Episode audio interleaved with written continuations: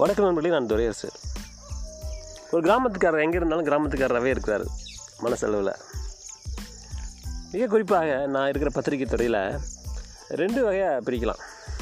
ஒன்று முழுக்க முழுக்க நகரத்திலே பிறந்து நகரத்திலே வளர்ந்த பத்திரிகையாளர்கள், இன்னொருத்தங்க கிராமத்துலேருந்து வேலை தேடி சென்னைக்கு சென்னையோ பெங்களூரோ கல்கத்தாவோ டெல்லியிலையோ அல்ல வெளிநாடுகள்லையோ செட்டிலான பத்திரிகையாளர்கள்.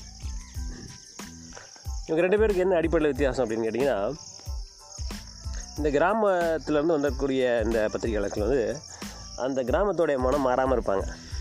அவங்களுடைய பேச்சு சரளமாக பேசுகிற பொழுது அவங்கள்ட்ட அந்த ஊருடைய வட்டார வழக்கெல்லாம் வெளியில் வரும். அதே மாதிரி நகரத்தை பத்திரிகையாளரை பொறுத்த வரைக்கும் அவங்க அந்த மாதிரியான சுவடுகளை பெருசாக பார்க்க முடியாது.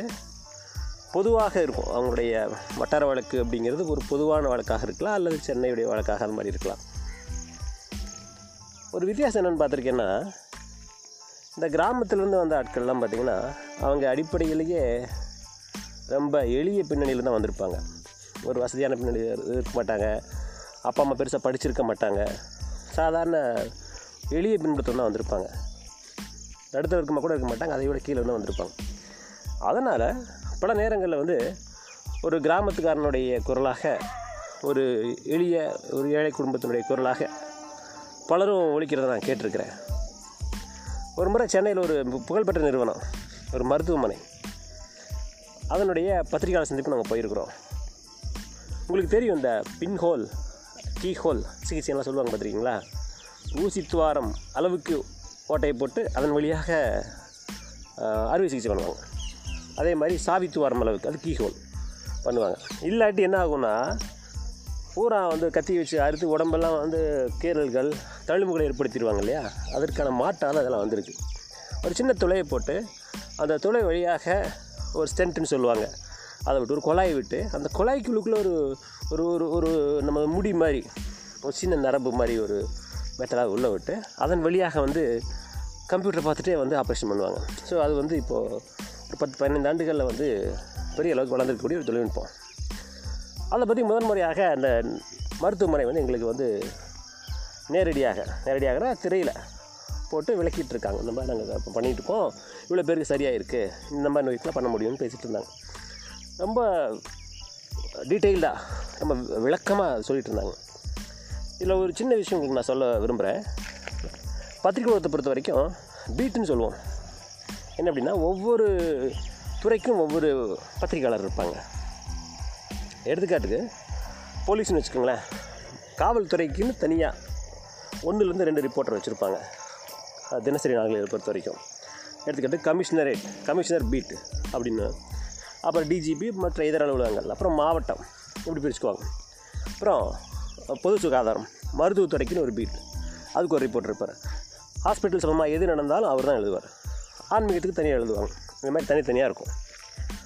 ஆக இந்த மாதிரி மருத்துவ பீட்டு பார்க்குற அந்த ரிப்போர்ட்டர் தான் வந்திருக்காங்க. சிலர் பொதுவாக ரிப்போர்ட்டர், அது கொஞ்சம் குறைவாக இருக்கும். இந்த மருத்துவம் பார்க்குற அந்த செய்தியாளர்கள்லாம் ஏறத்தால பாதி டாக்டர் மாதிரி இருப்பாங்க. நிறைய விஷயம் தெரியும் அவங்களுக்கு, ஏன்னா அவங்களுடைய வாழ்நாள் முழுக்க அவங்களுடைய பதவிக்காலம் முழுக்க மருத்துவர்களுடைய கழியும். அவங்களுக்கு அவங்களுடைய கேள்வி கேட்குற சந்தேகங்கள்னு பார்த்திங்கன்னா ரொம்ப ரொம்ப நுணுக்கமாக கேள்வி கேட்பாங்க. இந்த மாதிரி இடங்களுக்கு நாங்கள் போய் மாட்டிக்குவோம். நான் அடிப்படையில் வணிக பத்திரிகையாளர். என்னை பொறுத்த வரைக்கும் புதிய தொழில்நுட்பம் அப்படிங்கிற இப்போ நான் போய் உட்காந்துருப்பேன். அப்போ அவர் சொல்லிட்டு இருந்தாங்க, ஸ்டென்ட் இப்படி இவ்வளோ விலையாகும், இப்படி பண்ணுவோம், இவ்வளோ எல்லாம் சொல்கிறாங்க. ஒவ்வொருத்தரும் டெக்னிக்கலாக தொழில்நுட்ப ரீதியில் கேள்வி கேட்டுருக்காங்க. அப்போ ஒரு மாலை நாளிதழ், தமிழ் நாளிதழ், நம்ம பிரபலமான ஒரு நாளிதழ், அதனுடைய பத்திரிகையாளர் செய்தியாளர் அவர் கடைசி இருக்கையில் உட்காந்துருந்தார். அவர் எந்திரிச்சு கேட்டார், அண்ணாச்சி காப்பீட்டு திட்டத்தில் அது வருமா அப்படின்னாரு. எல்லாம் அப்படி திரும்பி பார்த்தாங்க. சிலருக்கு சிரிப்பு வந்துருச்சு. அதாவது தொழில்நுட்பம் எத்தகையது, எந்த ஊரில் கண்டுபிடிச்சாங்க, எவ்வளோ பேருக்கு சரி பண்ணியிருக்காங்க, இதில் என்னென்னலாம் மெட்டல்லாம் பயன்படுத்துவாங்க, இது மாதிரி நிறைய தொழில்நுட்ப கேள்விகள் ஒரு பக்கம் இருக்கிற பொழுதும் அவருக்கு என்ன கேள்வி கேட்டார், முதலமைச்சரின் காப்பீட்டு திட்டத்தின் கீழ் இதில் கவரேஜ் வருமா, சரி முதலமைச்சரின் காப்பீட்டு திட்டத்தின் கீழ் யாரெல்லாம் பயனாளிகள், ரொம்ப ரொம்ப ஏழை எளிய மக்கள் தான். ஆக இது ஏழை எளிய மக்களுக்கு போய் சேரணுங்கிற எண்ணத்தோடு ஒரு கேள்வி கேட்குறாரு. உடனே அவங்க வந்து வரும் அப்படின்னு சொன்னாங்க. சிலருக்கு வரும், சிலருக்கு வராது அப்படிங்கிற மாதிரி விளக்கம் சொன்னாங்க. மறுநாள் காலையில் அந்த செய்தியாளர் என்ன எழுதுறாரு தெரியுமா?